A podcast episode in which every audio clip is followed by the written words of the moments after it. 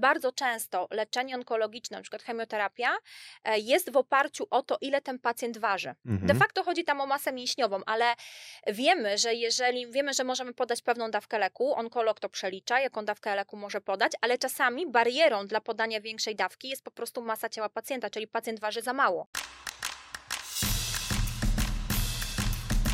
W swoim tempie. Podcast sieci fitness CityFit.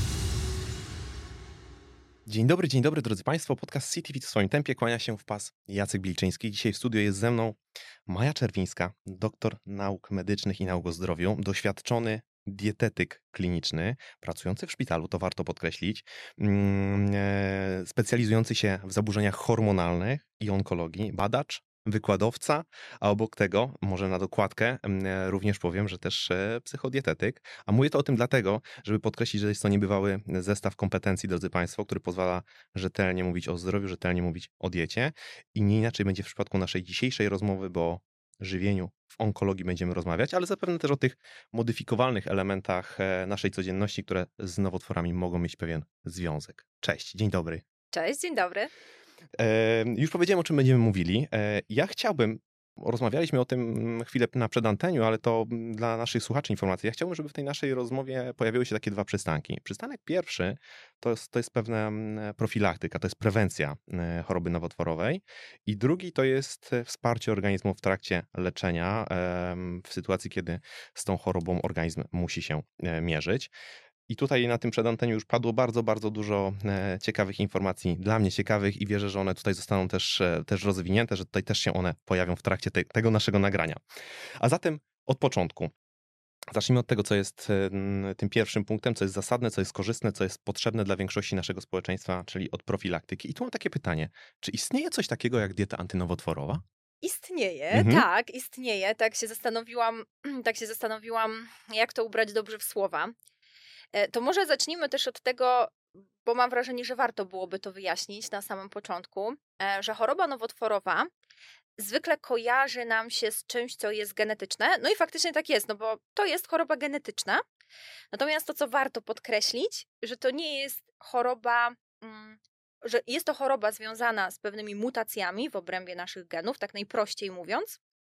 Ale nie jest to taka choroba dziedziczna, jak sobie to myślimy, czyli że to nie jest choroba jednogenowa, dziedziczymy, chorujemy, dziedziczymy pewną skłonność, ale mniej więcej, jeżeli chodzi o takie dziedziczne nowotwory, to jest około 5-10%. Więc cała ta reszta to jest właśnie to, o czym będziemy mówić, nasz styl życia. Również wirusy, bo to również jest e, pewna przyczyna, mm, promieniowanie ultrafioletowe nadmierne, palenie papierosów, e, no i oczywiście dieta.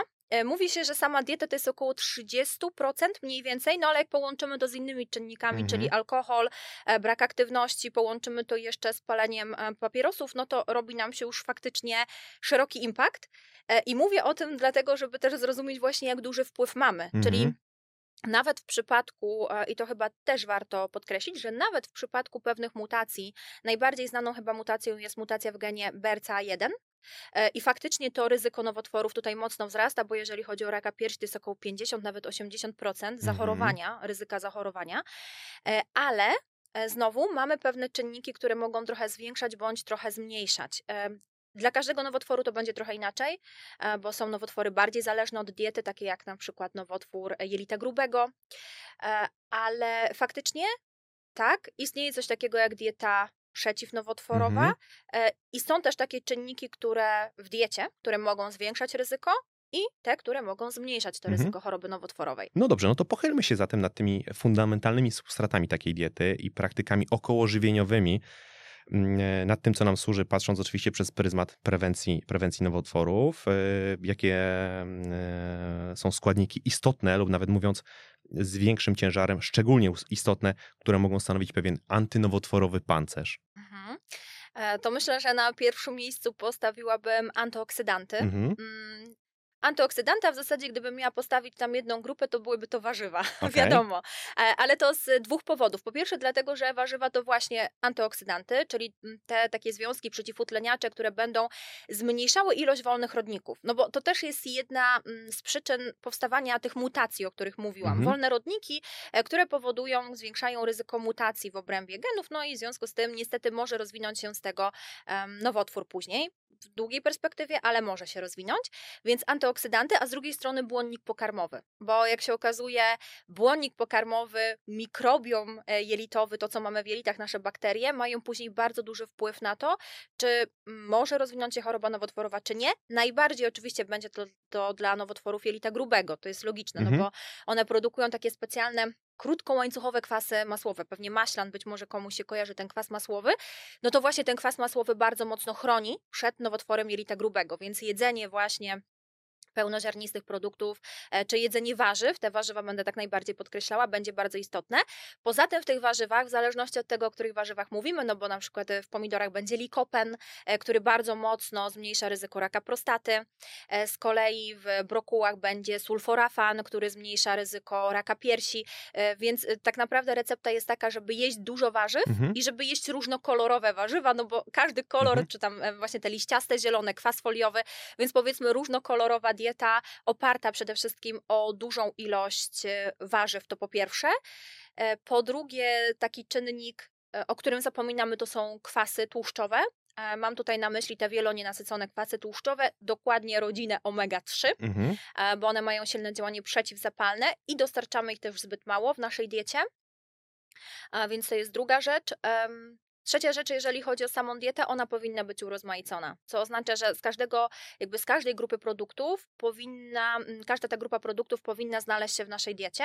I na przykład jeżeli chodzi o mięso, bo tutaj jest sporo kontrowersji wokół mięsa, e, to to mięso jak najbardziej może się znaleźć. Jeżeli chcemy zjadać mięso, ono może się znaleźć, ale znowu to nie powinno być tak, że my codziennie zjadamy duże Mhm. ilości mięsa. Znaczenie ma też oczywiście obróbka, bo jeżeli to będziemy grillować, smażyć, panierować i tak dalej, no to będziemy zwiększać to ryzyko zamiast zmniejszać, ale samo jedzenie mięsa nie będzie takim czynnikiem, który, jeżeli zadbamy o całą, całokształt naszej diety, to nie będzie taki czynnik, który będzie zwiększał ryzyko, ale pamiętajmy o tym, żeby Badania pokazują jasno, że jeżeli dodamy strączki do naszej diety, to zmniejszamy ryzyko. Więc mięso ok, ale pamiętajmy też o strączkach, pamiętajmy, że źródłem e, białka są też jaja, więc urozmaicona dieta to będzie też chyba takie hasło klucz. Mhm. Dobra, na pewno przejdziemy zaraz też do tych czynników, które nam szkodzą, to, to, Mhm. to za chwilę. E, ale mam jeszcze takie trochę przewrotne pytanie, mm, bo kiedy spojrzymy y, chociażby do internetu, wpiszemy w Google, to okaże się, że jest dieta antyrakowa, jest dieta przeciwzapalna, jest dieta na tarczycę, dla serca, dla kości i tak dalej. Ja absolutnie temu nie chcę umniejszać, ale tak się zastanawiam, czy to nie jest trochę tak, że, mm, bo zdaję sobie sprawę, że każdy specjalista trochę broni swojego bastionu, ale się zastanawiam, czy kiedy my mówimy o profilaktyce, to słowo podkreślę teraz, Mhm. profilaktyce różnych chorób, w tym profilaktyce no, choroby nowotworowej, o której w tym momencie roz, e, rozmawiamy, czy to nie jest trochę tak, że mówimy zwyczajnie o bardzo, bardzo podobnej diecie, e, o tym, żeby ta dieta nie była niedoborowa i na przykład, nie wiem, normy żywienia dla populacji polskiej mogły być taką trochę uniwersalną formułą. To nie jest teza, to jest bardziej pytanie. Mhm. E, tak, ja się z tym zgadzam, jak najbardziej, bo gdybyś mnie zapytał, czy teraz powiedziałabym ci, jaki jest przykład takiej diety, to powiedziałabym dieta typu śródziemnomorskiego. Więc tak naprawdę, gdyby na moim miejscu siedziała osoba, która zajmuje się chorobami tarczycy czy chorobami serca, ona też by powiedziała dieta typu śródziemnomorskiego. E, więc tak, zdecydowanie się zgadzam. Ja myślę, że my używamy tych skrótów i mówimy o diecie na przykład antyrakowej, żeby gdzieś podkreślać i żeby te osoby, które mm, chcą, em, chcą wprowadzić profilaktykę, bo na przykład wiedzą, że u nich jest jakieś większe Mhm. ryzyko, żeby gdzieś mogły się bardziej sfokusować i doczepić do czegoś, no bo generalnie na przykład ten likopen, o którym mówię, Tak. tak, jak ktoś wie, że ma większe ryzyko na przykład nowotworów prostaty, e, no to zdecydowanie powinien mieć więcej likopenu w swojej diecie. To jest niuans, bo generalnie i tak powinien mieć tą dietę typu Mhm. śródziemnomorskiego, nie? Więc i tak pomidory, likopen e, jest tam ważny, no ale faktycznie to będą takie drobne niuanse, o które warto Mhm. zadbać. Ale tak, to jest tak naprawdę zdrowa dieta. Tak, znaczy ja absolutnie nie uważam, żeby to było coś złego, ale to jest myślę, że też taka dobra wiadomość zwrotna dla e, naszych słuchaczy czy widzów, którzy może nie są bardzo głęboko w temacie, że jeżeli wprowadzą dietę antyrakową, to taka dieta antyrakowa będzie również korzystnie wpływała na przykład na układ sercowo-naczyniowy, będzie korzystnie wpływała na ich odporność, będzie generalnie korzystnie wpływała na ich dobrostan fizyczny, można powiedzieć, e, i, i, i psychiczny, więc to nie jest tak, że muszą skupić się tylko na diecie antyrakowej, a już inne pola gdzieś tam zostaną zaniedbane przez to. E, Zdecydowanie tak. Myślę, że gdybyśmy powiedzieli nie wiem, o diecie MIND, właśnie Mhm. w kontekście neurodegeneracji, to też będzie dieta antynowotworowa. Tak, to, to zdecydowanie tak, więc dobra wiadomość, jak zadbamy o tą dietę typu śródziemnomorskiego, to zadbamy o wszystko Tu można złapać kilka srok za. Dokładnie. No dobrze, to spróbujmy w takim razie mm, przenieść ciężar naszej dyskusji na to, co nam e, szkodzi, na składniki diety, od tego chciałbym zacząć, i dalej na e, zachowania, na te elementy naszej codzienności, które e, w stronę nowotworów na, nas mogą pchać, o tym już też mówiłaś, mam tutaj na myśli chociażby te kwestie, kwestie obróbki, obróbki cieplnej. Dobra, to może zacznijmy też od, y, tak trochę będziemy skakać z wątku przeciwnowotworowych, znaczy właśnie tych, które zmniejszają ryzyko i zwiększają Dobra. ryzyko, bo pomyślałam sobie jeszcze w międzyczasie o kawie, Mhm. e, która zawsze jest pod takim dużym znakiem zapytania, e, bo kawa sama w sobie działa albo obojętnie, albo chroni. Na przykład jeżeli chodzi o ochronę, to chroni przed nowotworami Mhm. wątroby.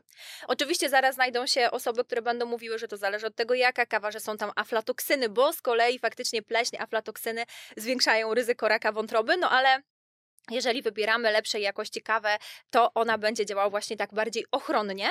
E, Z kolei te czynniki, które będą zwiększały ryzyko, no to pewnie zaraz nam się skojarzą. Pomijając już jakby alkohol, jako taki czynnik dietetyczny, który zwiększa ryzyko choroby nowotworowej, e, no to na przykład e, mamy e, oczywiście cukier, warto to podkreślić Mhm. e, że w ogóle też nadwyżka kalorii, no bo otyłość będzie związana z wieloma nowotworami, między innymi rak endometrium, rak piersi, rak jelita grubego, e, więc utrzymywanie takiej prawidłowej masy ciała będzie tutaj jeden z czynników, które będą nas chroniły.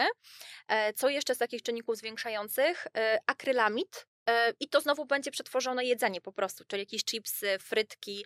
E, Niektórzy znowu powiedzą, że akrylamid jest w kawie, ale uspokajamy, to jest w rozpuszczalnej. To jest tak niewielka Mhm. ilość, że jak ktoś wypije rozpuszczalną kawę, to okej, może sobie ją wypić. Mm, Więc to będzie przetworzone jedzenie, na pewno e, grillowane mięso i tutaj głównie mówimy o mięsie czerwonym, tłustym. Czyli te nasze takie grille e, wakacyjne to nie jest dobry pomysł w kontekście choroby nowotworowej. E, oczywiście wszystko zależy od tego, jak wygląda całokształt naszej diety, bo bardzo często to czerwone mięso jest takie e, kojarzące się gdzieś z chorobą nowotworową. I przede wszystkim fokus, ten ciężar jest na czerwonym, przetworzonym, przetworzonym mięsie. Mhm. Czyli mówimy tutaj o e, wędlinach, wieprzowych, kiełbasach, zwłaszcza im gorsza jakość, no to tym większe jest to ryzyko. E, I im więcej zjadamy, oczywiście, tym większe jest ryzyko, więc to warto podkreślić, że mówimy o przetworzonym czerwonym mięsie. Co do takiego czerwonego mięsa, po prostu to zależy od tego, jak wygląda całokształt naszej diety, ile go zjadamy i jak przygotowujemy to mięso, bo jeżeli je usmażymy e, czy ugrillujemy e, i nie jemy warzyw, no to to będzie zdecydowanie inny impact i nie jesteśmy aktywni fizycznie niż osoba, która prowadzi zdrowy styl życia i po prostu lubi zjeść dobrej jakości stek. Mhm. Więc to warto podkreślić, że to nie oznacza, że samo czerwone mięso, takie nieprzetworzone, działa rakotwórczo, ale jeżeli nasza dieta będzie po prostu kiepska, no to to będzie dodatkowa taka cegiełka, tak? Mhm. Tylko nie jako jedyna. W przeciwieństwie do czerwonego przetworzonego mięsa, warto podkreślić. E, cukier, akrylamid, y, myślę, co jeszcze z takich czynników? Mm, Ja jeszcze cię o niektóre będę na pewno podpytywał. Jak przyjdzie ci coś do głowy e, w Dobra. trakcie, to, to śmiało, śmiało tutaj, bo to jest jakby Mhm. twój odcinek, ty jesteś e, tutaj bohaterem tego e, i ty go możesz po swojemu poprowadzić, e, że tak powiem. Natomiast ja mam, e, pozwolę sobie Mhm. nawiązać do tego, co już powiedziałaś. Do kwestii otyłości. Ja mam pewien cytat, który zresztą publikowałem całkiem, całkiem niedawno. E, pozwól, że jego przeczytam i na bazie tego Mhm. cytatu skonstruuję, skonstruuję pytanie.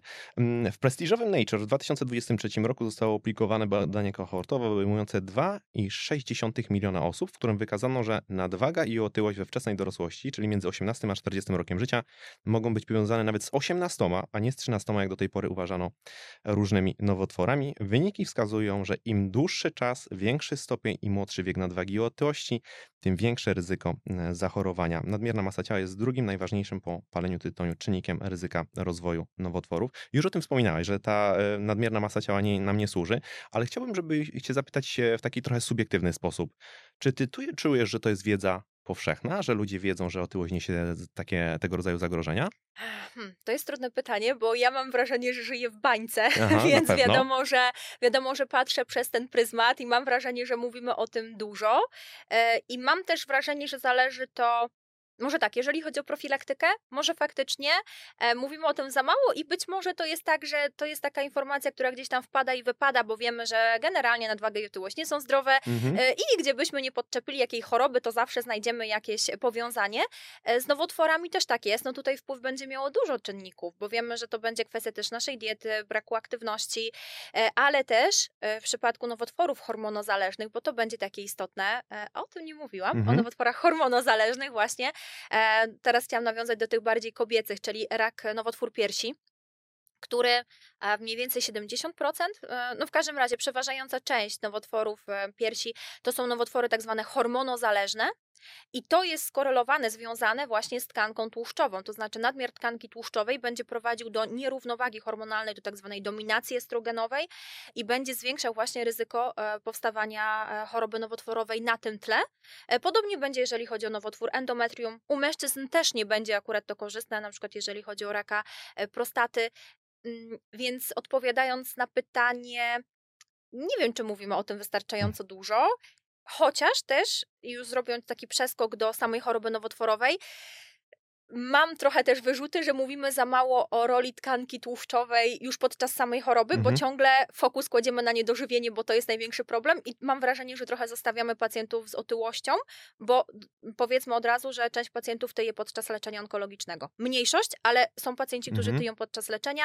Oni są tak trochę zostawiani, bo bo kładziemy fokus na niedożywienie, nie? Mhm. Ale jeżeli chodzi o profilaktykę, to tak, to, to jest duży problem. Ja myślę, że, znaczy zaraz przejdziemy oczywiście do, mhm. do, do, do, samego leczenia, natomiast e, myślę, że wiele ludzi nie zdaje sobie sprawy, że tkanka tłuszczowa to nie jest martwy balast, tylko o, to jest tak, tkanka to bardzo prawda. aktywna metabolicznie. I myślę, że dla wielu ludzi wciąż tym, e, jeżeli mówią, mówimy o nadwadze, mówimy o tyłości, to wciąż tym jedynym problemem w dużej mierze jest no, odbicie w lustrze, jakieś kanony piękna i takie to, w jakie kształty ubieramy pojęcie estetyki, a nie niewiązanie tego z problemami zdrowia e, fizycznego, które, które rzeczywiście e, z tego też wynika. A tak naprawdę, idąc e, dalej tym, to zatem my możemy pokusić o stwierdzenie, że kiedy mówimy o profilaktyce choroby nowotworowej, to w dużej mierze ten ciężar leży też po stronie praktyk, które mają być prewencją otyłości.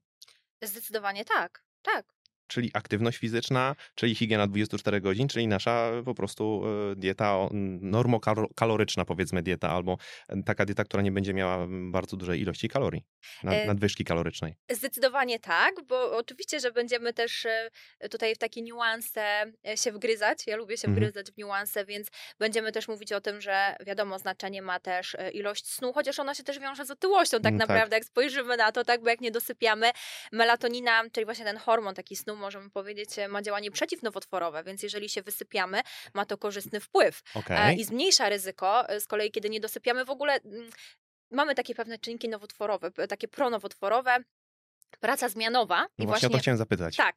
E, to nie jest tak, że praca zmianowa wywołuje nowotwór. Absolutnie nie, bo to, to nie jest w tej grupie ryzyka takich jak metale ciężkie mhm. na przykład, ale faktycznie istnieje to powiązanie, na przykład y, u kobiet, bo no wiadomo, te badania bardzo często są prowadzone na przykład na osobach, które pracują e, w ochronie zdrowia, na przykład na pielęgniarkach, e, z udziałem pielęgniarek i, i widać, że zwiększa to trochę ryzyko na przykład nowotworów piersi, ale to jest też związane z wieloma innymi czynnikami, o których mówimy, no bo wzrost stężenia kortyzolu, wzrost ciśnienia, e, wzrost ryzyka zespołu metabolicznego, otyłości, i jakby mhm. to jest całe, całe takie kręcące się kółko. Faktycznie o tym za mało mówimy, y, a na przykład często też mówimy, może znowu moja bańka, e, mówimy teraz o metalach ciężkich, na przykład o tym, że e, nadmiar arsenu, co się zdarza u pacjentów, e, jeżeli chodzi o choroby nowotworowe, bo teraz mamy takie badania właśnie, dzięki którym możemy sprawdzić, jakie jest stężenie metali ciężkich typu arsen, miedź, selen, który z kolei będzie działał bardzo często ochronnie że, że tutaj ta nierównowaga taka pierwiastkowa, natomiast y, najczęściej nie fokusujemy się na tych takich najważniejszych mm-hmm. rzeczach, czyli właśnie ta dieta e, i prawidłowa masa ciała, aktywność i tak dalej. No my lubimy takie małe pigułki, nie? To jest, to, to jest chyba trochę y, domena ludzi. Tak, y, to, to jest w ogóle bardzo fascynujące, tak? No bo na przykład ta, ta miedź y, z kolei to jest e, metaloestrogen, więc mm-hmm. jakby biorąc znowu powiązanie z nowotworem piersi, to one jako takie metaloestrogeny będą zwiększały ryzyko, to jest prawda. Czy ksenoestrogeny środowiskowe, tak? Te, te wszystkie mm, plastiki, które są wokół nas, to, to będzie zwiększało ryzyko. E, no ale znowu, najpierw zacznijmy od tego, na co mamy taki mhm. największy impact. No dobra, to, to jakby ja chciałbym zadać może w takim razie takie dosyć konkretne pytanie. Mm, e, konkretne i uważam, że dosyć zasadne, zwłaszcza e, w dobie, z racji tego, że całkiem niedawno w internecie miała miejsce taka, miała miejsce taka dosyć gorąca dyskusja na temat aspartamu. Mm, po tym, jak pojawiło się takie doniesienie, że prawdopodobnie zostanie on wpisany na listę substancji rakotwórczych, no i mamy Międzynarodowa Agencja Badań nad Rakiem, klasyfikacja grupa 2B, aspartam przypuszczalny kancerogen. Czy ty mogłabyś nam to przybliżyć? Bo myślę, że to jest też w ogóle fajne, fa, fajne troszeczkę takie podejście do tego tematu. Co to w praktyce oznacza i czym w ogóle ta klasyfikacja jest i jak należałoby się finalnie na ten aspartam zapatrywać? Aha, no właśnie, bo to jest ta sama klasyfikacja, o której mówiłam tak. odnośnie, e, odnośnie tego, e, tego snu e, i tego, tej pracy zmianowej. Czyli znowu to nie oznacza, że ten aspartam wywołuje nowotwory. Te badania, które były, dotyczyły głównie guzów mózgu i to też nie były badania oczywiście z udziałem ludzi. To były bardziej obserwacje na, na zwierzętach, głównie na myszkach i szczurkach mm, też podkreślam na jakich zwierzętach, bo akurat to, to ma trochę wpływ na to, że u nich łatwiej rozwijały się te, e, te nowotwory, te akurat typy nowotworów. Mm, jeżeli chodzi o aspartam, to znaczenie największe ma dawka tego aspartamu, którą my przyjmujemy. No, musielibyśmy naprawdę e, wypić, nie pamiętam ile tam było dokładnie puszek na przykład coli, bo to zwykle jest przeliczane na takie napoje mm -hmm. typu zero, e, bo one są słodzone aspartamem, e, ale to musiałaby być naprawdę duża ilość i mm, zdecydowanie jeżeli ktoś używa sobie tego aspartamu, czyli używa, nie wiem, do posłodzenia czegoś raz na jakiś czas, czy wypije raz na jakiś czas napój zero, to nie, on nie zwiększa ryzyka, jeżeli dba znowu całościowo o swoją dietę w tej mhm. samej grupie w ogóle, oprócz tej pracy zmianowej, są też takie zawody związane z, z farbami, mhm. czyli na przykład fryzjer czy barber. Mhm. E, to, to właśnie jest znowu z tym związane. Tak? I to nie oznacza, że te osoby zachorują na chorobę nowotworową, w zupełnie jakby innym miejscu mamy przetworzone czerwone mięso czy metale ciężkie, takie jak arsen, bo tam wiemy zdecydowanie, to zwiększa ryzyko. Czy alkohol. Czy alkohol, właśnie. Mhm. Więc to są zdecydowanie większe czynniki, czy, czy palenie papierosów i właśnie te metale ciężkie z tym związane.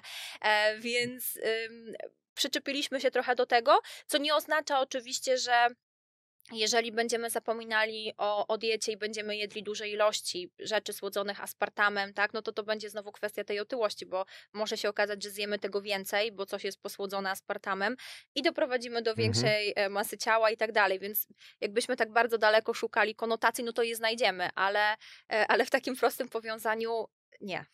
No dobra, to wiesz co, jeszcze chciałbym cię zapytać o jedną rzecz, o jeden z takich składników diety, który, mm, wokół którego też są takie głosy, że on tutaj może on stanowić zagrożenie. Chciałbym tutaj usłyszeć twoje stanowisko. Mam na myśli sól, która w naszej diecie przecież jest dosyć e, szeroko obecna.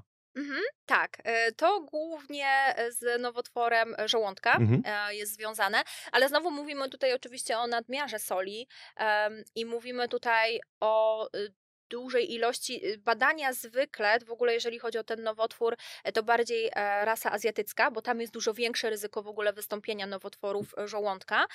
Tam nawet któryś ich tradycyjny produkt został powiązany, taki bardzo marynowany właśnie z dużą ilością mhm. soli, został powiązany z, z ryzykiem choroby ale mówimy znowu o przesadzaniu z ilością soli, czyli nie mówimy o tym, że ktoś używa tej soli, e, zresztą może generalnie my przesadzamy z solą, więc to jest inna sprawa e, I, i lubimy używać różnych słonych e, przekąsek i tak dalej, czyli tej soli nadużywamy.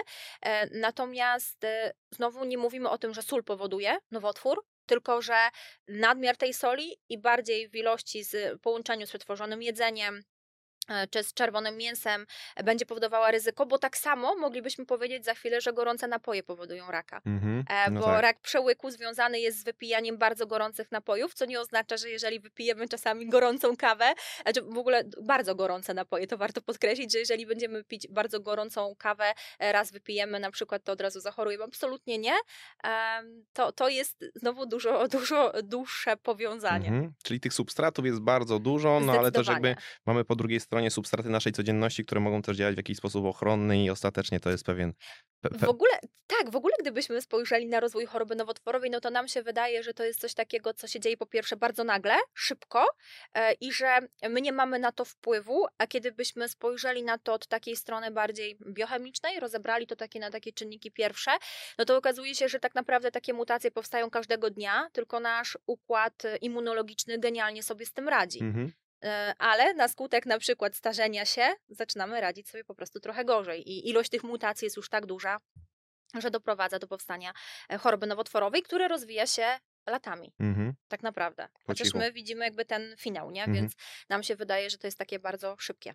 Dobrze, Maja. Postawmy tu kropkę, proszę ciebie, i przenieśmy e, ciężar naszej rozmowy na ten mniej optymistyczny scenariusz, do tego drugiego portu, czyli, czyli na chorobę, stan, w którym ktoś zmaga się już z nowotworem. Ja chciałbym, żebyśmy zaczęli od e, roli żywienia, to jest ta pierwsza rzecz. E, I druga rzecz, jakie są największe wyzwania żywienia w okresie leczenia onkologicznego. I oczywiście zdaję sobie sprawę, że prawdopodobnie odpowiedź na te pytania może być bardzo różna w zależności od tego, o jakim nowotworze będziemy, będziemy mówili, ale mimo wszystko, mimo wszystko spróbujmy. Mhm, tak, no właśnie to, to warto podkreślić, że dlatego też znalezienie leku Mhm. na, na raka, jak, jak to mówią, chociaż bardziej powinniśmy powiedzieć na nowotwór, e, jest e, tak trudne, bo to nie jest jedna choroba. E, Ale wracając do tego tematu, to ja myślę, że ja powiem cytat i jeżeli ktoś mnie słuchał, to, to zacznie się teraz uśmiechać, bo dokładnie wie, co będę chciała powiedzieć, ale powiem, od czego zaczęła się moja historia, bo to jest jakby w, Mhm. w nawiązaniu mm, do tego. Czyli ja zajmuję się onkologią 8 lat, mniej więcej, tak, tak to chyba było, czyli od momentu, kiedy zaczęłam pracować w szpitalu. E, I ja w ogóle nie wiązałam siebie z żadną onkologią. E, Pracowałam w szpitalu, to miał być krótki przystanek i Mhm. miałam pójść dalej, bardziej typowo w pracę naukową i zostać tylko na uczelni. E, Natomiast na jednej z konferencji, właśnie takiej zaj- zajmującej się żywieniem, usłyszałam statystyki, jeżeli chodzi o chorobę nowotworową. To był pierwszy wykład, pamiętam, profesor Kłęk i powiedział wtedy takie statystyki, które do dzisiaj nie za bardzo się zmieniły niestety, że e, wtedy to było co czwarty. Co czwarty pacjent z zaawansowaną chorobą nowotworową umiera nie z powodu swojej choroby, a z powodu niedożywienia. Mhm. E, I to było takie zdanie, które bardzo mocno we mnie trafiło. E, te- te- Teraz bardzo często powtarzam na przykład dietetykom na szkoleniach, bo, bo właśnie próbu- próbuję pokazać, jak dużą wagę ma żywienie i jak duże znaczenie ma ryzyko rozwoju niedożywienia w onkologii. Z czym to się wiąże? I oczywiście, że to nie jest tak, że jeżeli co czwarty pacjent z zaawansowaną chorobą, bo to podkreślmy, Mhm. umiera z powodu niedożywienia, to znaczy, że nagle my mamy cudowne remedium, bo uratujemy każdego. Mhm. Absolutnie tak nie jest, bo to jest dużo bardziej skomplikowane, jeżeli na to spojrzymy, taka heksja, wyniszczenie nowotworowe, ale zdecydowanie nadal uważam, że zbyt wielu pacjentów umiera z powodu niedożywienia, bo nie są prawidłowo zaopiekowani z takich czy innych powodów, e, ale wielu pacjentom udałoby się pomóc, gdybyśmy zmniejszyli odsetek niedożywienia wśród pacjentów onkologicznych, gdybyśmy opowiedzieli im o tym, jak ważną rolę pełni dieta, żeby nie Mhm. dopuścić do niedoborów, bo jeżeli pacjent słyszy, może pan jeść co chce, no to nie satysfakcjonuje mnie, że Mhm. ktoś tak mówi, bo to nie jest prawda. Jasne. To jest bardzo, myślę, że ciekawy wątek i myślę, że dla ciebie to są rzeczy oczywiste, z racji tego, że, że masz z tym styczność, że to jest też twoja bańka, ale czy możemy spróbować pokusić się o taką diagnozę, dlaczego to niedożywienie się pojawia? Czy tak bardzo zwiększa się zapotrzebowanie organizmu na składniki? Czy Mhm. może zmienia się apetyt? Skąd się to bierze? E, Dobre pytanie e, i tak naprawdę odpowiedź jest bardzo szeroka, bardzo wielowątkowa. Musimy w ogóle też rozdzielić nowotwory, bo w tych nowotworach nie w każdym ryzyko niedożywienia jest tak, tak samo duże E, i najbardziej takie nowotwory związane z niedożywieniem, kaheksją tak zwaną, bo Mhm. kaheksja to jest takie wyniszczenie nowotworowe, możemy powiedzieć w skrócie, bardzo trudne i jeżeli jest zaawansowana, jest już nie do wyleczenia. Mhm. Czyli po prostu właśnie to będzie ten pacjent, który umrze z powodu niedożywienia. E, więc e, jakby najbardziej narażone będą te osoby, które mają oczywiście nowotwory przewodu pokarmowego, czyli to będzie żołądek, to będzie nowotwór wątroby, to będzie nowotwór trzustki, to może być nowotwór jelita grubego, e, ale to też będą nowotwory mm, e, przełyku, nowotwory głowy i szyi, czyli te Mhm. wszystkie, które będą związane z tym, że w pewnym momencie pojawia się blokada, dysfagia tak zwana, czyli zaburzenie połykania, Mhm. no i ten pacjent nie może sobie poradzić. I właśnie przechodzimy do tego, dlaczego tak się dzieje. Więc z jednej strony e, mamy anoreksję, czyli mamy jadłowstręt, który pojawia się u pacjenta. To jest związane z samym nowotworem, z tym, że zaczynają się wydzielać takie pewne cytokiny prozapalne, takie pewne cząsteczki, które powodują, że na poziomie naszego układu nerwowego do mózgu docierają wiadomości, nie jesteś głodny, w ogóle zostaje Mhm. to zablokowane. A to jest na tym e, tak mocne, że pacjent w ciągu dnia zje może kanapkę, bo ktoś mu przypomni, Drugi problem jest taki, że jak już ktoś mu przypomni, zjedz kanapkę, bo powinieneś jeść, e, to ten pacjent ma wrażenie, że wszystko rośnie mu w buzi, mhm. ma duże ryzyko, ma duże uczucie wymiotów, nudności, zmieniają się smaki, to też jest związane z chorobą nowotworową, ale też z mm, niedoborami, bo na przykład mało się mówi, że niedobór cynku powoduje te zaburzenia e, w smaku, e, między innymi oczywiście. Dodatkowo pojawiają się, jeżeli to jest nowotwór przewodu pokarmowego, pojawiają się jakieś problemy, typu właśnie zaburzenie połykania, dysfagia, pojawia się szybkie uczucie pełności, czyli my zjemy pół kromki i koniec, bo my nie jesteśmy w stanie zjeść więcej. Mm, co się jeszcze pojawia? Te zmiany smaków mówiłam. Plus dodatkowo pojawia się problem z tym, co jeść. No mhm. bo tak naprawdę e, nagle wchodzimy w internet, zaczynamy szukać tej diety, co strona to inne zalecenia. Często słyszymy w ogóle, proszę jeść, co pan chce, co pani chce. No ale co to znaczy? Mhm. Albo widzimy hasło dieta lekkostrawna. Ja nie lubię tego hasła, chociaż sama je powtarzam później, mhm. no bo trudno powiedzieć, co, co jeść, tak? No to powinna być dieta lekkostrawna faktycznie. Co może jeszcze zaraz do tego przejdziemy. Mm, I tak naprawdę ten pacjent jest zostawiony sam sobie. Problemem jest to, jeżeli ktoś dodatkowo na coś choruje, czyli na przykład pacjent ma cukrzycę, albo ostatni pacjent, który y, jest po zawale i ciągle słyszał, że ma mieć zdrową dietę, tak teraz zachorował akurat na nowotwór trzustki, a z drugiej strony ciągle słyszał, że ma mieć surowe warzywa w diecie, pełnoziarniste produkty mhm. ym, i tak dalej. I nagle zostaje zestawiony, jakby zderzony z rzeczywistością, że ktoś mu mówi, że ma jeść dietę lekkostrawną, e, dietę bogato-białkową i teraz jak to wszystko połączyć, nie? Więc ten pacjent jest trochę zostawiony sam sobie. Zwykle zalecenia dietetyczne, które dostaje w szpitalu, no niestety, w większości szpitali wygląda to tak, że dostaje jakieś jedno zdanie mhm. i tak naprawdę zdanie, które mówi nic, czyli właśnie powie dieta lekkostrawna, wysokobiałkowa i tyle. Mhm. I proszę sobie już radzić dalej, nie? Um, no i teraz ten pacjent, co z tym zrobić? A do tego mamy uczucie zmęczenia, więc jeżeli nie ma kogoś, kto przygotuje to jedzenie, no to pojawia się kolejny problem. Więc ja nie dziwię się, że jest finalnie tak, że ci pacjenci chudną, mhm. bo po prostu zjadają za mało, dostarczają e, za mało białka, to jest raz za mało kalorii, to dwa, e, ale też za mało składników, bo jak przeliczymy dietę, to jest za mało żelaza, za mało cynku. Wiadomo, że jak do tego dojdzie leczenie, chemioterapia, radioterapia, która mocno zmniejsza jeszcze te zapasy, to za chwilę będzie jakby z, z terapii na terapię, z leczenia na leczenie będzie gorzej. I to też jest chyba ten moment, żeby powiedzieć, jak duży impact ma właśnie niedożywienie, ponieważ I o tym chyba mało mówimy, że bardzo często leczenie onkologiczne, na przykład chemioterapia, e, jest w oparciu o to, ile ten pacjent waży. Mhm. De facto chodzi tam o masę mięśniową, ale wiemy, że jeżeli wiemy, że możemy podać pewną dawkę leku, onkolog to przelicza, jaką dawkę leku może podać, ale czasami barierą dla podania większej dawki jest po prostu masa ciała pacjenta, czyli pacjent waży za mało, żeby podać mu dawkę, która będzie idealnie efektywna bo z drugiej strony nie możemy podać za dużej dawki, bo to będzie już toksyczne, tak? mhm. tak? Więc tutaj się robi problem. Są też takie badania, które pokazują, e, to były badania bardzo stare, to był 90 któryś rok. Ja bardzo lubię te badania, bo już wtedy wiedzieliśmy, jak duży to jest problem, a mamy 2023, no i jakby wciąż jest. Wciąż jest to problem. Mhm. To było badanie nowotwory głowy, szyi, przewodu pokarmowego. E, tam było chyba około 2000 pacjentów, z tego co pamiętam, i tam udowodniono, że ci pacjenci mieli po pierwsze zmniejszane dawki chemioterapeutyków, no bo jakby ci z niedożywieniem. Mieli zmniejszone dawki chemoterapeutyków. Pomimo, że zmniejszono dawki, to i tak częściej mieli objawy toksyczności, czyli częściej na przykład mieli e, taki mucositis, stan zapalny w jamie ustnej, no to jest ogromny problem, albo jakieś polineuropatie, bóle, które e, mają wpływ na, na życie codzienne, na jakość życia. E, I z tego powodu ta terapia musiała zostać skrócona. E, czyli musiała zostać albo przerwana w pewnym momencie, albo było podawane mniej cykli, z powodu tego, że pacjenci byli niedożywieni. Mhm. E, bo kiedy pacjent na przykład onkologiczny mówi, to bardzo często, wtedy się często zgłaszają pacjenci do, do dietetyka, bo mówią, e, moje leczenie zostało na razie wstrzymane do czasu, aż poprawią się moje wyniki krwi. Mhm. I bardzo często, szkoda, że tego tak głośno nie mówimy, że bardzo często to, że te wyniki krwi się pogorszyły, było też z tego powodu, że ten pacjent po prostu zaczął wpadać nam w niedożywienie, nie został zaopiekowany, jeżeli chodzi o dietę. I uważam, że nie powinno dochodzić do takich sytuacji. Ja często mówię o tym pacjencie, bo, bo według mnie no, to była jakaś porażka systemu, tak chyba mogę to powiedzieć. Mm, biorąc, to, biorąc ten ciężar. Mhm. E, co prawda, to, to oczywiście nie był ani mój pacjent, nawet już nie pamiętam skąd był dokładnie, ale to był pacjent z nowotworem e, przełyku.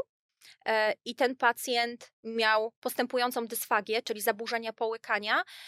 E, I tak naprawdę no, został trochę zostawiony sam sobie, bo czekał na diagnostykę, nie doczekał, czy wiedział już, że to jest choroba nowotworowa, nie doczekał do konsylium. e, I ten pacjent, moim zdaniem, gdyby został bardziej zaopiekowany wcześniej, miałby szansę, przynajmniej jakąś szansę na leczenie, e, ale niestety ten pacjent y, w pewnym momencie musiał już wypijać tylko produkty płynne. mm, I ktoś mu doradził, żeby wypijał mleko. No i ten pacjent wypił 2 litry mleka dziennie. No to nie jest dla dorosłego mężczyzny wartość y, Optymalna. optymalna, więc to, że niedożywienie było w zastraszającym tempie, to wiadomo. E, No i właśnie, dlaczego wcześniej ktoś się nie zajął takim pacjentem? Mhm. Nie uważam, że mamy naprawdę dużo do zrobienia. Mhm. Jasne, wiesz co, tutaj padło bardzo dużo rzeczy, nie chciałem ci przerywać, Tak, bo bar- ale, ale nie, no bardzo dobrze, bardzo dobrze, że to wszystko mówisz. Mm, E, natomiast wiesz co, tak się trochę zastanawiam, no bo y, wracając jeszcze do tej kwestii niedożywienia, bo to jest, y, jak sama wspominasz, bardzo, bardzo istotny i poważny problem. Mm, e, I tak się teraz zastanawiam, bo z jednej strony e, wspominałeś o tym, że mogą być e, problemy chociażby z przeżuwaniem tego pokarmu, z połykaniem tego pokarmu, no to jest taka bariera bardzo, bardzo trudna do przeskoczenia. Z drugiej strony mogą być takie czynniki, które są związane z pewnymi niedoborami, które sprawiają, że na przykład pojawiają się jakieś tam zmiany w, w smaku albo na przykład w apetycie. E, Ale padło też takie słowo e, anoreksja i ja się zastanawiam, bo anoreksja wie- wielu E, osobom tak. kojarzy się z e, anoreksją psychiczną, tak? Tak, Tym jadłostrętem. Czy to jest, to, czy mówimy o tym samym i tutaj ta praca też się odbywa z psychologiem, czy jednak to, to jest zupełnie inny rodzaj anoreksji, ta anoreksja nowotworowa? E, To znaczy, generalnie to jest oczywiście też jadłowstręt, Mhm. tak?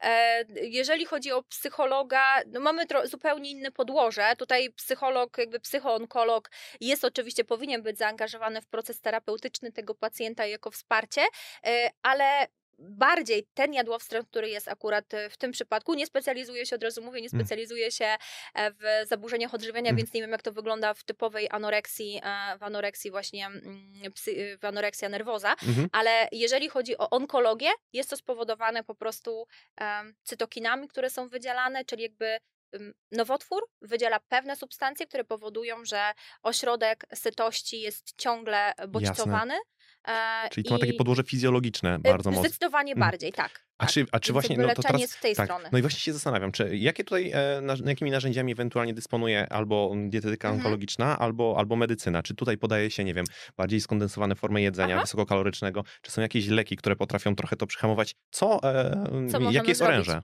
E, No niestety, e, jeżeli chodzi o leczenie, nie mamy zbyt wielu Mhm. możliwości, bo mamy co prawda na przykład odstan megestrolu, który jest bardzo często stosowany przez pacjentów. To są różnego rodzaju syropki takie, e, które pacjenci wypijają na apetyt.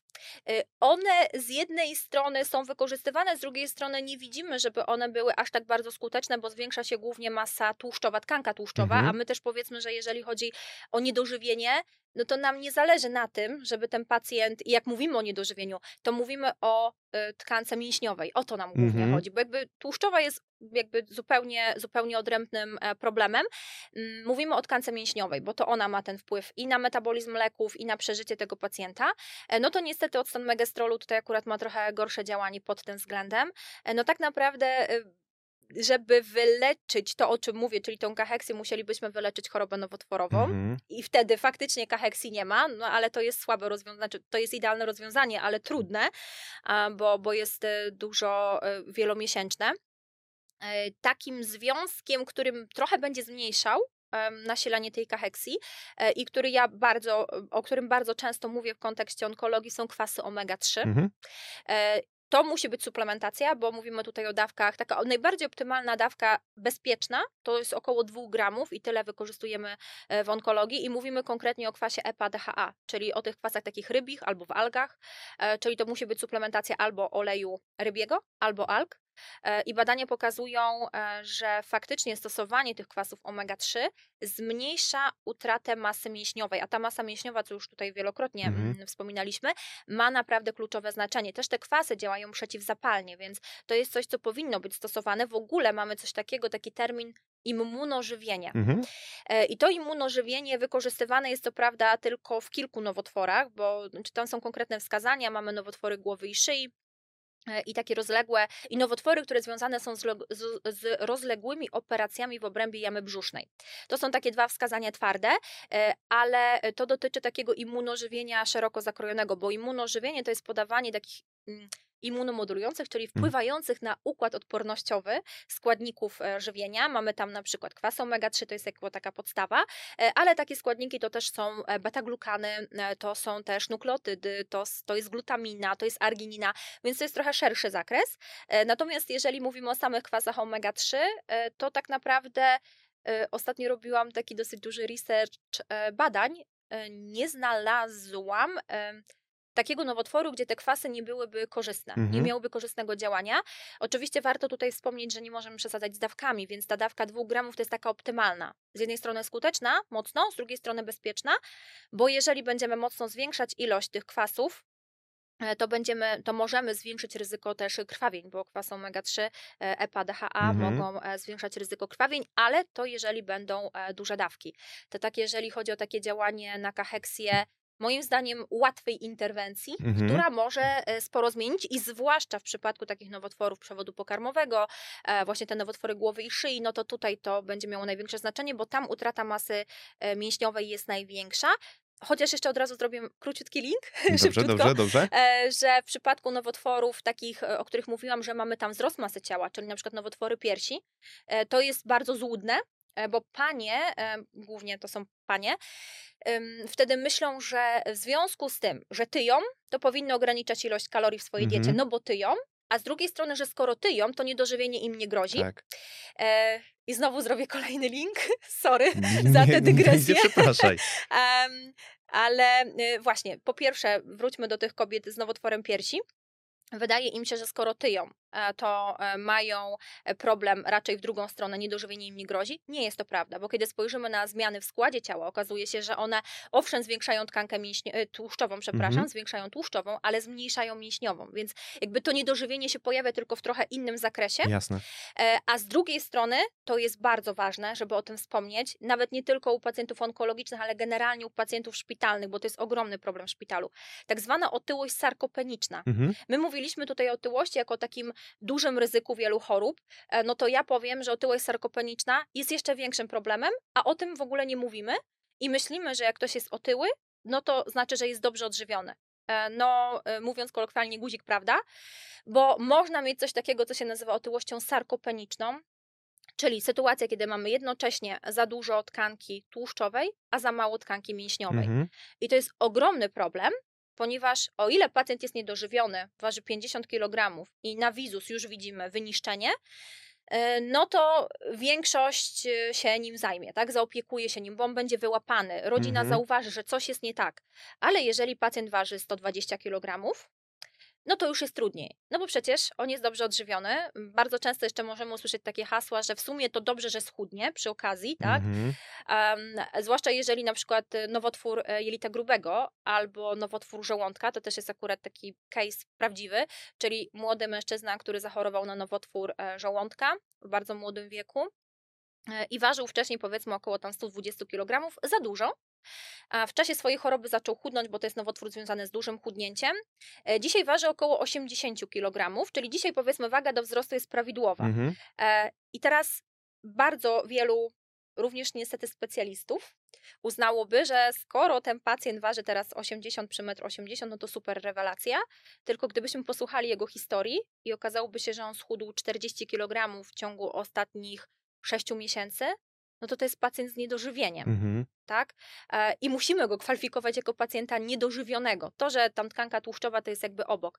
Więc y, owszem, niedożywienie to jest duży problem, ale też chciałabym zwrócić uwagę na tą otyłość sarkopeniczną Mm. i o tym, że pacjent niedożywiony, pacjent otyły też może być pacjentem Czy, niedożywionym. czy, czyli to jest kwestia w dużej mierze kompozycji po prostu ciała. To jest dla nas ten, Dokładnie, czyn- ten czynnik tak, bardzo to istotny. to. No to się, to się też zastanawiam. To właściwie to jest też temat, który tam e, między, między słowami trochę poruszyliśmy na, na, na przedanteniu. Czy zatem rozwiązaniem, z punktu widzenia już nie dietetycznego, ale z punktu widzenia medycznego, czy to jest praktykowane i czy to jest jakieś Mhm. rozwiązanie, jest podawanie e, środków, które mają jakiś taki potencjał anaboliczny, jakichś środków hormonalnych na przykład, które by sprzyjały mm, anabolizmowi mięśniowemu? Mhm.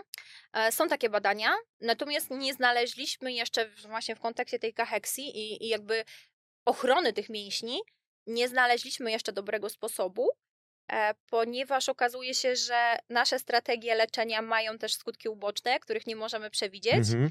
E, Na przykład e, sterydoterapia jest taką jedną z metod, której, e, która była wykorzystywana, natomiast ona ma tak duże skutki uboczne, że do tego celu nie może zostać wykorzystana, bo na przykład ciekawostką jest to, że NLPZ-y poprzez działanie przeciwzapalne mogą delikatnie ochraniać no to, mm, jakby masę mięśniową, natomiast wiadomo, że nikt nie zastosowałby ich z tego powodu, bo z kolei mają e, różne inne skutki uboczne, więc y, są badania nad, nad leczeniem kaheksji i myślę, że za jakiś czas znajdziemy lek. Na ten moment takiego skutecznego leku nie mamy.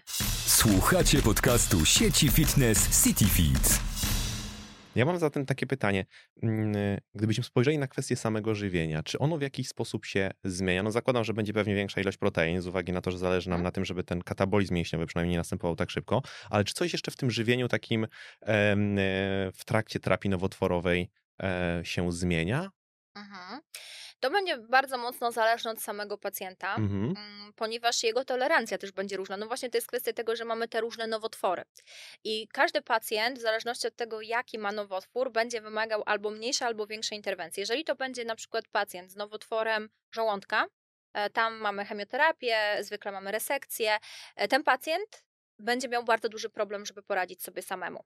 Pacjenci z nowotworami głowy i szyi, u których mówiłam, że rozwija się dysfagia, zaburzenie połykania, oni e, powinni zostać zaopiekowani bardzo mocno, w pewnym momencie nawet, e, teraz mówi się o takich profilaktycznych pegach tak zwanych, czyli takim dostępie do przewodu pokarmowego, taki dostęp do żołądka. Można powiedzieć, że taka no nie powiem, że dziurka w żołądku, mm no mhm. ale taki dostęp do żołądka, tak, że jakby nie, nie jesteśmy żywieni przewodem e, jamą ustną, tylko właśnie bezpośrednio jesteśmy żywieni do żołądka tak, takimi specjalnymi dietami przemysłowymi, tak zwanymi, czyli żywieniem e, dojelitowym. no to znowu ten pacjent nie poradzi sobie sam, bo on nie będzie wiedział. E, jak wygląda ta fortyfikacja, tak zwana to wzmacnianie takie odżywcze. Jeżeli chodzi o z kolei o pacjentki z nowotworem piersi, no to bardzo często jest tak, że one e, mają bardzo dobrą tolerancję jedzenia, dobrze tolerują, nie wiem, strączki, dobrze tolerują surowe warzywa. Mhm. I jeżeli dobrze to tolerują, to super, to niech tak jedzą, tak? Ale e, będą e, pacjenci, którzy z kolei wymagają tej diety bardzo lekkostrawnej, czasami zmienionej konsystencji, więc trudno powiedzieć tak naprawdę, jaki jest przepis na mhm. taką dietę w czasie leczenia, bo ona będzie bardzo mocno zależała od samego nowotworu, od tego, jaki jest ryzyko tego wyniszczenia u pacjenta. Na pewno powiem, że ona musi być wysoko białkowa, bo to na pewno, i że ona musi być wysoko odżywcza, czyli tam musi być dużo składników, e, dużo cynku, dużo magnezu, dużo żelaza, po to, żeby jakby balansować e, te straty, które się dzieją, ale też jeżeli ktoś zapyta od razu o suplementację, bo tu pewnie byłaby taka teoria, że w takim razie nieważne jaka dieta, ale dołóżmy suplementy -hmm. i już, e, no to niestety nie ma takiej prostej recepty. E, ponieważ e, suplementację jesteśmy w stanie bardzo łatwo przedawkować, a okazuje się, że suplementacja może wpływać też na progresję choroby, nieodpowiednio poprowadzona, nie mówiąc już o tym, że nieodpowiednia suplementacja może wpływać na leczenie, to znaczy może niwelować, na przykład zmniejszać skuteczność leczenia. E, więc robienie czegokolwiek na własną rękę jest nieodpowiedzialne, nie, trudno ryzykowne. powiedzieć. O właśnie, to jest ładniejsze słowo. Jest ryzykowne po prostu e, i trzeba zawsze wszystko, o wszystkim rozmawiać ze specjalistą. Mamy lekarza, onkologa, mówmy mu o wszystkim, co mhm. przyjmujemy, bo to jest bardzo ważne. Myślę, że pacjenci wiedzą, że na przykład sok z grejpfruta, tak w ogóle grejpfrut będzie wchodził w interakcję, no to jest chyba powszechna wiedza, ale warto po prostu rozmawiać ze swoim lekarzem e, i mówić mu o wszystkim, co przyjmujemy, bo może nam się wydawać, że to nie ma znaczenia, a tymczasem interakcje mhm. się pojawiają. O tych praktykach, które są gdzieś tam robione na, na, na własną rękę, pewnie jeszcze do tego wrócimy. Mhm. Mam tutaj kilka takich konkretnych przykładów, które gdzieś tam znalazłem. Trochę uprzedziłaś to już, ale, ale mimo mhm. wszystko do tego zaraz jeszcze wrócę. Ale chciałbym jeszcze dotknąć jednego tematu, jeżeli mówimy o, tych, e, o tym żywieniu w trakcie mm, radzenia sobie e, z chorobą. E, o żywieniu okołooperacyjnym. Mhm. Nie wiem, mhm. czy to, co teraz powiedziałaś, będzie uniwersalne i też będzie miało mhm. zastosowanie do żywienia okołooperacyjnego, ale czy w celu właśnie takiej optymalizacji gojenia się ran pooperacyjnych kładzie się jakiś szczególny nacisk albo na jakieś składniki odżywcze, albo właśnie na jakieś składniki o działaniu immunomodulującym? Mhm. Tak, e, tak, chociaż tutaj też musimy trochę jakby od, y, oddzielić nowotwory, czasami musimy oddzielić nowotwory e, od, od tego gojenia ran. Zaraz powiem o, o, czym, o czym myślę i co mam, na, co mam na myśli konkretnie, ale jeżeli chodzi w ogóle o żywienie okooperacyjne, to ma to ogromne znaczenie. E, może powiem, że mamy w ogóle taki protokół, to się nazywa protokół ERAS, czyli takiej Mhm. opieki okooperacyjnej nad pacjentem. I okazuje się, że zastosowanie pewnych strategii, w tym również strategii żywieniowych, bo chodzi o to, żeby wcześniej zacząć żywić pacjenta, żeby e, w odpowiednim momencie jakby zakończyć to żywienie, czyli żeby go krótko mówiąc nie głodzić, Mhm. Ale na przykład y, w tej strategii można wykorzystywać rzucie gumy po operacji jako takie coś, Mhm. co, taka strategia, która trik, który miałby przyspieszyć perystaltykę przewodu pokarmowego. Oczywiście mamy tam dużo więcej technik takich już typowo chirurgicznych, anestezjologicznych, pielęgniarskich, e, ale okazuje się, że przestrzeganie tego protokołu zwiększa przeżycie kilkuletnie tego pacjenta. Czy będziemy to robić, czy nie, więc to ma naprawdę duże znaczenie, nie mówiąc o tym, Ogromne. że już na tu i teraz ma dla pacjenta znaczenie, bo na przykład podawanie takich węglowodanowych roztworów, takie mm, specjalne, są specjalne preparaty, które podajemy pacjentowi przed operacją, zmniejsza u niego poczucie lęku, zmniejsza też insulinooporność, bo podczas operacji, podczas zabiegów pojawia się taka, taki stan przejściowej insulinooporności. Mm, Ale wracając jeszcze do, do tematu, mamy teraz też, coś- też e, coś takiego, co nazywamy prehabilitacją. Mhm. To jest chyba hasło, które już coraz bardziej jest znane. Ta prehabilitacja to jest przygotowanie pacjenta nie tylko do operacji, ale też do jakiegoś poważnych, do poważnego leczenia, czyli na przykład leczenia onkologicznego. I polega to na przygotowaniu przede wszystkim żywieniowym, ale nie tylko, bo to jest dużo szersze pojęcie, przygotowanie go też pod kątem em, em, wydolnościowym, fizycznym, czyli jakaś aktywność fizyczna, przygotowanie go, jeżeli chodzi o nałogi, czyli rzucenie nałogów, jeszcze idealnie, jeżeli jest wsparcie e, psychologa. E, I w kontekście jeszcze tego protokołu ERAS, to myślę, że to też da taką wagę sytuacji, że w myśl tego protokołu e, jest taki zapis, że jeżeli pacjent jest niedożywiony lub zagrożony niedożywieniem, e, i jest taka przestrzeń na to, żeby operację opóźnić, czyli to jest operacja planowa, Mhm. to lepiej przesunąć operację o dwa tygodnie, dożywić w tym czasie pacjenta i operować lepiej odżywionego pacjenta, niż e, tego niedożywionego pacjenta operować, bo wiemy, że niedożywiony, niedożywiony pacjent na stole operacyjnym, to większe ryzyko powikłań, dłuższy pobyt w szpitalu e, i wszystko, co się wiąże z dłuższym pobytem w szpitalu, więc to ma ogromne znaczenie. Mhm. I znowu, jeżeli chodzi o przygotowanie pacjenta, no to oczywiście to będzie nihilinowi, tak? No zaczynamy znowu od diety wysokobiałkowej. E, Tam bardzo często wykorzystuje się jeszcze w okresie po, e, jakby już pooperacyjnym, wykorzystuje się argininę, taki specjalny aminokwas.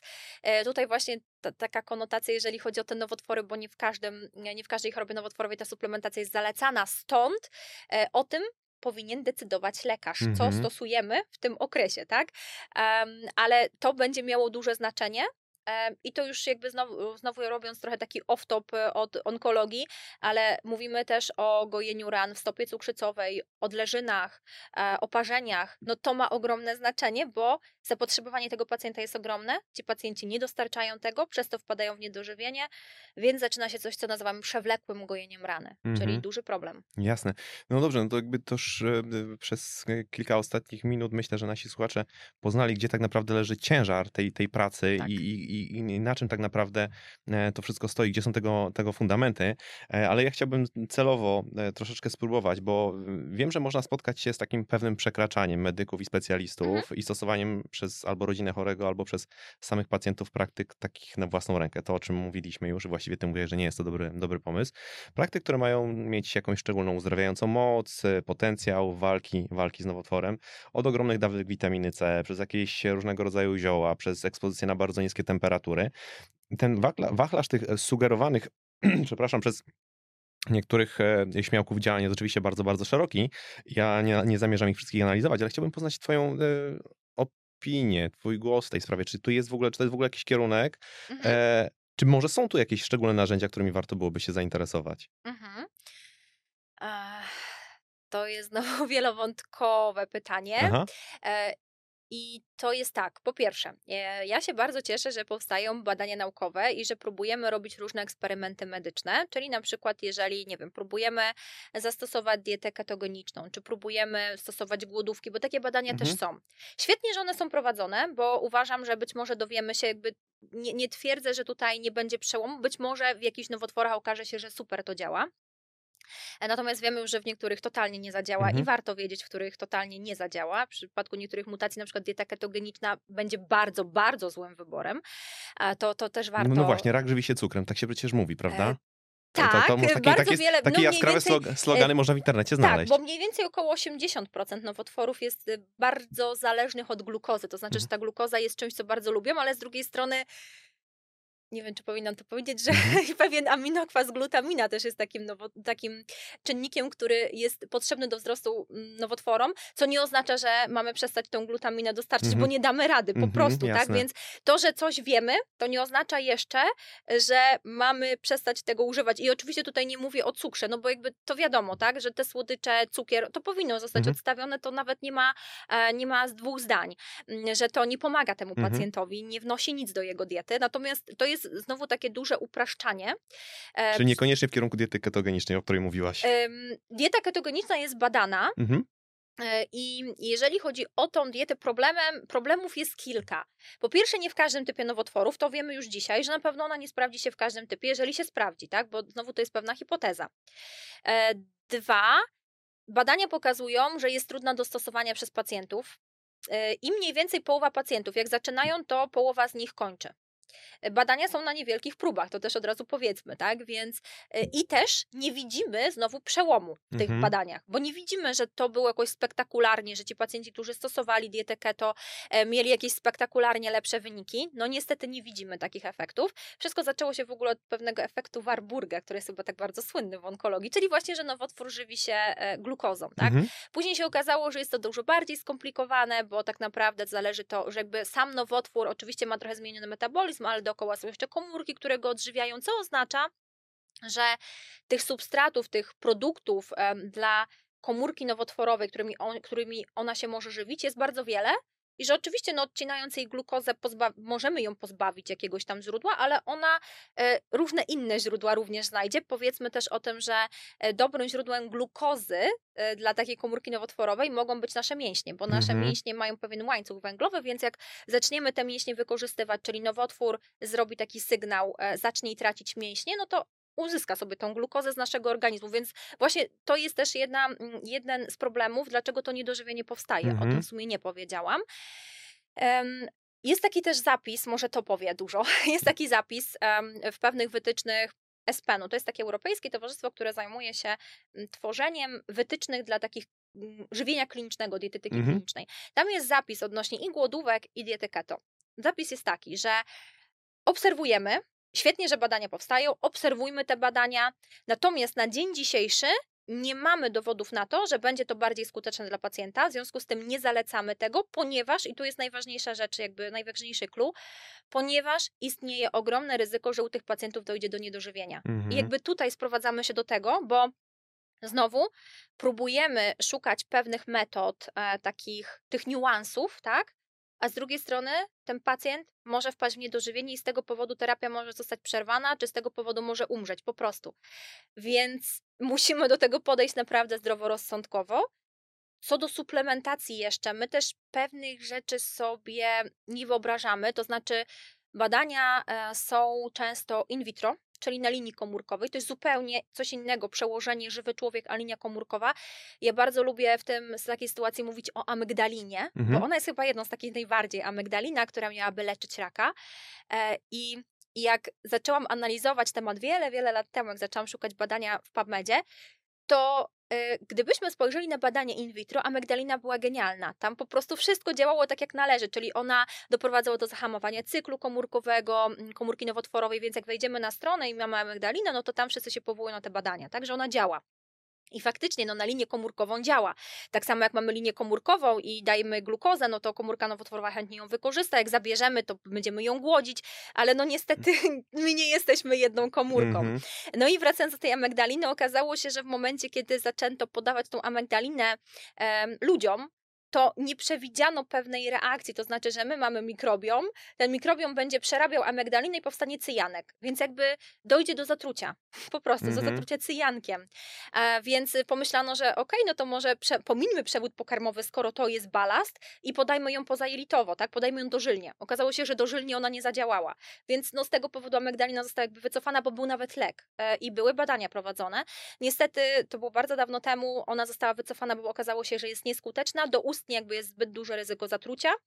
Natomiast podawana dożylnie jest nieskuteczna, więc znowu od tego, że coś zadziałało in vitro, zadziałało na pojedynczą komórkę, do tego, że zadziała na tak skomplikowany Mhm. organizm ludzki, e, no to jest bardzo długa droga, bo każdego dnia powstaje wiele, nawet jeżeli chodzi o leczenie, to każdego dnia e, powstają pomysły na to, jak można by było wyleczyć chorobę nowotworową, no ale później zdarza się to z naszym organizmem i tym, że nie przewidzieliśmy pewnych reakcji, Mhm. tak? bo też próbowano w ogóle blokować, jakby zablokować dostęp glukozy do komórki. No i okazało się, że miało to skutki uboczne, więc próbujemy znowu znaleźć Mhm. inną metodę zablokowania, ale może się okazać, że to też będzie miało skutki uboczne, tak? Więc to jest, no, organizm ludzki jest dużo bardziej skomplikowany niż nam się wydaje. Zdecydowanie. To znaczy, wiesz co, ja myślę, że mm, też trochę się nie dziwię z drugiej strony takim skrótom myślowym, które Mhm. się pojawiają i popularności różnego rodzaju praktyk. Mam trochę takie wrażenie, że, e, że, że popularność ich rośnie wraz z jakimś tam pogorszeniem rokowań, albo mówiąc trochę bardziej surowo, z taką utratą nadziei, że człowiek wtedy staje się coraz e, bardziej chłodnym adresatem tego rodzaju działań, działań i zaleceń.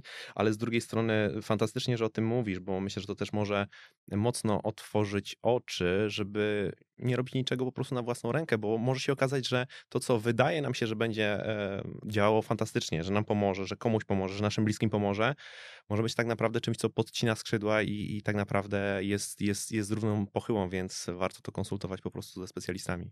E, Zdecydowanie tak.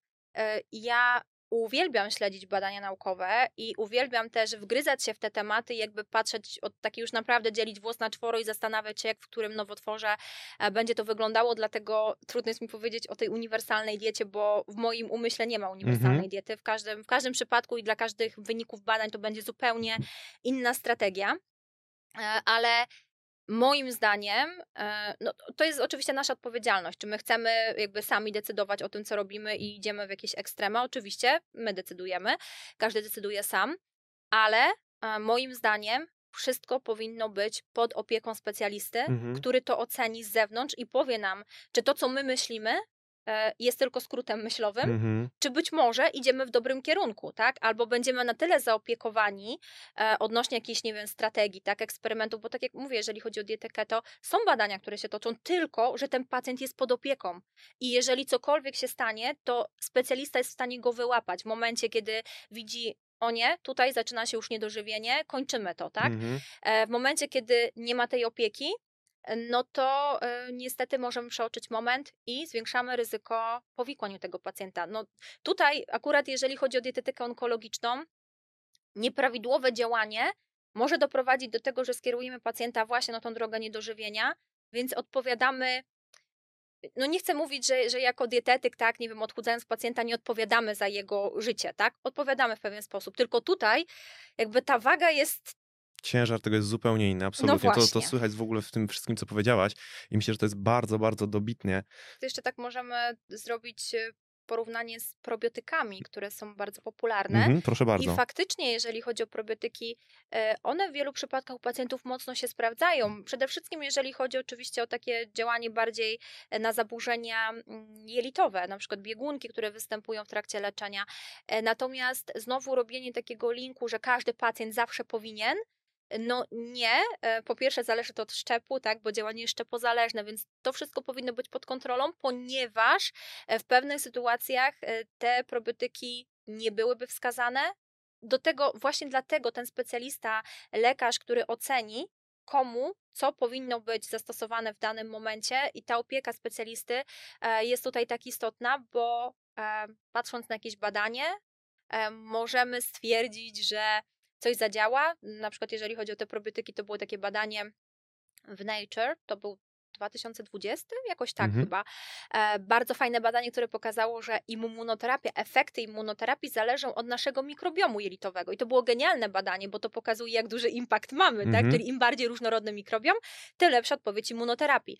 A więc pomyślano, że w takim razie, no dajmy tam dużo szczepów bakteryjnych, no to poprawimy sytuację. No nie, to tak nie działa w ten Mhm. sposób, nie? Znowu to był skrót myślowy e, i, i fajnie, że robimy te eksperymenty, oczywiście, że tak, e, tylko, no tylko okazało się, że to nie zadziałało w ten sposób, jakbyśmy chcieli. Bardziej chodziło o to, jaki był skład mikrobiomu przed całą interwencją, Mhm. czyli jak my dbaliśmy właśnie na etapie profilaktyki o swój przewód pokarmowy i o nasz mikrobiom, o skład mikrobiomu i to miało wpływ później na, na efekty immunoterapii, więc fajnie, że te badania powstają, ale też y, trzeba na nie zawsze tak spojrzeć trzeźwym okiem. Jasne, trzeba spojrzeć e, na temat w znacznie szerszy sposób, bo wydaje się, że właśnie, że już coś wiemy, że jest jakiś punkt, którego się można uchwycić i na tym budujemy cały, cały swój świat albo, albo całe postępowanie. Okazuje się, że jest jeszcze szereg innych elementów, które mogą tutaj mieć e, znaczenie i mają znaczenie i tak naprawdę to, co myślimy, może okazać się czymś zupełnie, zupełnie nietrafionym. Zwłaszcza jeżeli nie mamy w tym wiedzy, to, to do tego tak naprawdę cały czas, cały, ca- cały czas zmierzam. Dobrze, Maja, e, mówiliśmy o żywieniu w profilaktyce Mhm. na, na samym początku choroby nowotworowej. Teraz dotykamy tego, jaką rolę odgrywa e, żywienie i poszczególne jego elementy w trakcie tego procesu terapeutycznego. A ja się zastanawiam, jak to wygląda po terapii, kiedy Mhm. no, m, przy wsparciu medyków zakładamy, że ta droga kończy się uśmiechem, że, że znów pojawia się światło w życiu i że, że wracamy do normalnego funkcjonowania. Mm, Czy wówczas ta dietetyczna codzienność u takiej osoby jest inna od dietetycznej codzienności, która mogłaby mieć miejsce w przypadku takiej profilaktyki zwykłej u osób zdrowych? Mm, Znowu to będzie trochę zależne od tego, jak, jak wyglądał ten pacjent, jak wyglądało jego leczenie, jak wyglądają powikłania. Bo też powiedzmy, że mm, leczenie onkologiczne też ma pewne swoje powikłania. E, Czyli na przykład jeżeli chodzi o radioterapię, oczywiście mówimy znowu o pewnym, e, pewnym tylko niewielkim odsetku, ale może pojawić się popromienne zapalenie jelit Mhm. u pacjenta, więc to będzie zupełnie inne prowadzenie. Ten pacjent wymaga naprawdę dużej interwencji, dużej pomocy. E, W przypadku osób, które przytyły w trakcie, czyli na przykład pacjentki, mówię tutaj głównie o, o pacjentkach z nowotworem piersi, które później mają duży problem, ponieważ jak tylko zakończy się ich leczenie, albo jeszcze w trakcie, kiedy jest hormonoterapia, e, bo, bo generalnie w trakcie choroby nowotworowej powiedzmy nie odchudzamy pacjenta, w Mhm. trakcie aktywnego leczenia, tak?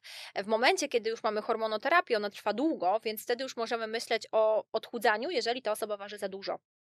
I teraz em, to, co będzie ważne, no to to, żeby zastosować zdrową dietę, znowu pod kontrolą e, i bardzo często ta pacjentka słyszy właśnie, no to teraz proszę już normalizować wagę, bo to będzie ten czynnik, który będzie panią chronił i to jest zresztą prawda. Od razu też powiedzmy, że właśnie ten moment, kiedy pacjentka słyszy diagnozę i myśli sobie, ok, moja tkanka doprowadziła do tego, że teraz mam raka, e, no to teraz chudnę, tak, żeby Mhm. zmniejszyć. To nie jest ten moment. Ten moment będzie już po zakończeniu leczenia albo w trakcie hormonoterapii, wtedy, kiedy dostaniemy zielone światło. Sam okres, kiedy powiedzmy mamy zakończone leczenie, wiadomo, że to nie jest tak, że dzisiaj kończymy i już jesteśmy uznani za zdrowych, no nie, tak to nie Jasne. wygląda. Natomiast y, właśnie ten moment też będzie ważny, czyli moment, kiedy powiedzmy mm, jesteśmy po, nie wiem, po operacji albo jesteśmy po zakończeniu chemioterapii y, i mamy, powiedzmy, no nie jesteśmy uznani za zdrowych, ale opuszczamy szpital, powiedzmy, Mhm. kończymy swoje leczenie. To jest bardzo ważny moment, który przez wielu zostanie przeoczony, bo pacjentowi się wydaje, że jakby wyleczenie tej choroby, takiej ostrej, kiedy tu i teraz wiedział, że ma tą chorobę, e, to będzie dotyczyło też innych przypadków, nie wiem, ostre zapalenie trzustki. W momencie, Mhm. kiedy jakby zakończył tą swoją chorobę, to znaczy, że tutaj już może wrócić jakieś do takiej swojej codzienności i my zapominamy o tym, że takie aktywna regeneracja, aktywna rekonwalescencja tego pacjenta zwykle zachodzi właśnie w tym okresie, kiedy już jest po. Jasne. Bo w momencie, kiedy mamy ten stan zapalny ostry, ten katabolizm tak zwany, no to my możemy trochę te straty zmniejszać, jakby niwelować, ale żeby odbudować cokolwiek, no to to jest już po zakończonym jakby leczeniu, więc Mhm. to jest y, w ogóle najbardziej dla mnie, według mojej perspektywie, kluczowy moment, kiedy możemy w końcu odbudować, zregenerować organizm, więc znowu to nie będzie tak, że e, to będzie, wracając do początku, ta dieta antyrakowa, Tak, tak, tak, tak, tak. Znowu t- to, to będzie oczywiście zdrowa dieta. Mhm. E, Ona będzie się różniła, bo pacjent po e, nowotworze żołądka, który miał resekcję, bardzo długo nie wróci do takiej normalnej diety, bo on będzie musiał jeść małe porcje i tak dalej, Mhm. tak? Więc y, będzie musiał bardzo często suplementować B12, bo będzie miał niedobory. Więc oczywiście, że to się będzie różniło od nowotw- w zależności od nowotworu, ale tak, ten pacjent później powinien jakby te wszystkie czynniki ryzyka maksymalnie e, minimalizować po to, żeby zmniejszyć ryzyko zachorowania, no bo z jakiegoś powodu zachorował, więc to Mhm. ryzyko e, niestety jest trochę większe Czy, czyli tutaj też warto oprzeć się albo oddać się w ręce specjalisty, jednak e, w takim okresie może to być bardzo zasadne, jeżeli chodzi o, o, o, oczywiście o tę opiekę żywieniową.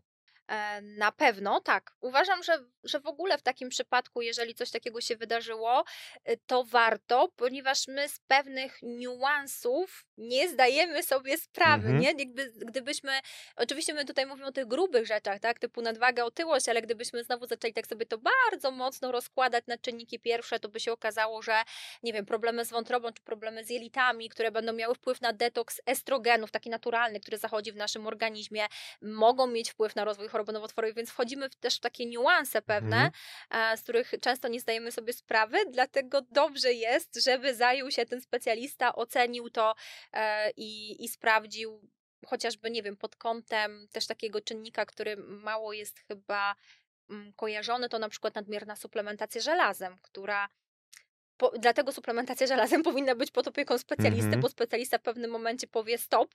Skoro ta suplementacja się powtarza i jest konieczność, to znaczy, że gdzieś była przyczyna, musimy ją znaleźć, wyeliminować, bo suplementacja żelazem non-stop dużymi dawkami jest. Stwarza ryzyko zagrożenia chorobą nowotworową, rozwoju choroby nowotworowej, ale znowu nie traktujmy tego zero-jedynkowo, bo to nie oznacza, to co powiedziałam, nie oznacza, że nie suplementujemy żelaza, kiedy jest potrzeba. Mhm, jasne. To są dwie zupełnie różne sprawy. E, Ale właśnie dlatego ten specjalista, który to oceni tak z zewnątrz, nie? Trzeźwo. Maja, no dobrze, no to tak e, może z- zmierzając powoli w, w stronę końca naszej rozmowy.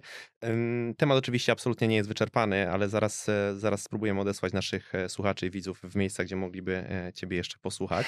E, Natomiast e, mam jeszcze takie pytanie na sam koniec. Gdybyś Ty mogła zaproponować jakąś jedną zmianę e, w żywieniu lub w higienie 24 godzin, w ramach tych oczywiście modyfikowalnych czynników, tych, na które mamy wpływ, zmianę, która mogłaby w istotny sposób odczarować te, te, te ponure statystyki zapadalności na, na choroby nowotworowe. Zmierzam trochę do tego, jaki według Ciebie substrat codzienności jest tym najbardziej pronowotworowym i ma najbardziej dewastujący wpływ. Jezu, tylko jeden? Tak. Dlaczego tak? Dlaczego? Trudno wybrać tylko jeden. O To Boże. trzy, niech będą trzy. Trzy? Mogę trzy? Tak, dobra, okej, uległem. trzy to, dobra, jest trochę lepiej.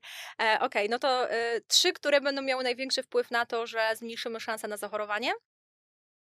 Po pierwsze, a, dodajmy dużo warzyw do swojej diety. Po drugie, mm, zrezygnujmy z alkoholu. Mhm. Po trzecie, utrzymujmy prawidłową masę ciała. Proszę, jaki, jaki, jaki e, trójpunktowy mamy, e, mamy przewodnik, narzędziownik, ale, ale bardzo fajnie skondensowany. E, bardzo, bardzo Ci dziękuję za to, że zgodziłaś się przyjść i podzielić się swoją wiedzą. Wiedzą, której mam wrażenie trochę brakuje i to jest też to, o czym rozmawialiśmy. Mówi się dużo o różnych problemach zdrowotnych. Mam cały czas poczucie, że ta kwestia onkologiczna jest mało zaopiekowana i wierzę, że ta rozmowa dużo wniesie, będzie takim pierwiastkiem, który, który coś zmieni. Powiedz proszę, gdzie możemy odesłać naszych słuchaczy, bo ty jesteś bardzo e, żywo działającą osobą w przestrzeni tak zwanej medialnej i można twojego głosu słuchać i, i z twoich rad i z twojej wiedzy korzystać. Gdzie możemy odesłać? E, tak, bardzo lubię gadać. Mhm. To fakt. I To bardzo dobrze też się z tobą gada. To, już To też jakby- fakt. To już słuchacze mogli, mogli e, się przekonać, że lubię gadać. E, Okej, więc tak, e, po pierwsze prowadzę podcast, Tak. e, DR Maja Czerwińska Podcast. Te treści są tam bardzo różne, onkologia, Oczywiście, czy to leczenie takie żywieniowe, bo tak to Mhm. nazywamy trochę, a jest tam dużym, dużą częścią. Mm, Po drugie, oczywiście Instagram, to też będzie jakoś DR Maja Czerwińska, chyba kropka dietetyk. No w każdym razie DR Maja Czerwińska. Znajdziemy. E, właśnie, to, to zawsze znajdziecie. E, tworzę też e, kursy. E, kursy są dla specjalistów, czyli Mhm. dla dietetyków. Jeżeli chodzi o onkologię, to znowu wyjdzie, że lubię gadać, ale 20 godzin nie potrafiłam zamknąć się Mhm. krócej, żeby przekazać, a i tak uważam, że można by było tam zrobić jeszcze kolejne 20, e, ale, ale 20 godzin właśnie takiej dietetyki onkologicznej, mojego doświadczenia, tego też, co mówią badania naukowe. Teraz też powstał kurs o skórze, takie podejście suplementacyjno-dietetyczne, bo też jestem kosmetologiem przy okazji. Mhm. E, ale tak, lubię edukować. To widać. lubię przekazywać wiedzę, więc jeżeli ktoś ma ochotę e, poznać tą taką część bardziej z jednej strony opartą o badania, ale z drugiej strony też o doświadczenie, taką dietetykę nie tylko onkologiczną, bo w social mediach w sumie mówię nie tylko o, o dietetyce onkologicznej, ale też o badaniach, o tym, co warto robić, czego nie warto, e, to serdecznie zapraszam. Tak, a ja drodzy Państwo, e, tylko podpowiem, że w naszym pięknym kraju trudno znaleźć lepsze miejsce i, i bardziej, bardziej e, rzetelne źródło wiedzy, więc jeżeli te tematy Państwa interesują, to ja ze swojej strony bardzo, bardzo gorąco również polecam i to, jak Maja tutaj mówiła, te tematy, które dotyczą skóry, które też mogą Was potencjalnie, drodzy słuchacze, zainteresować, też tam znajdziecie. Tak. E, jeszcze raz bardzo serdecznie dziękuję Ci za, za, za to spotkanie. To była wielka przyjemność. Ja bardzo dziękuję za zaproszenie. W swoim tempie. Podcast sieci fitness CityFit.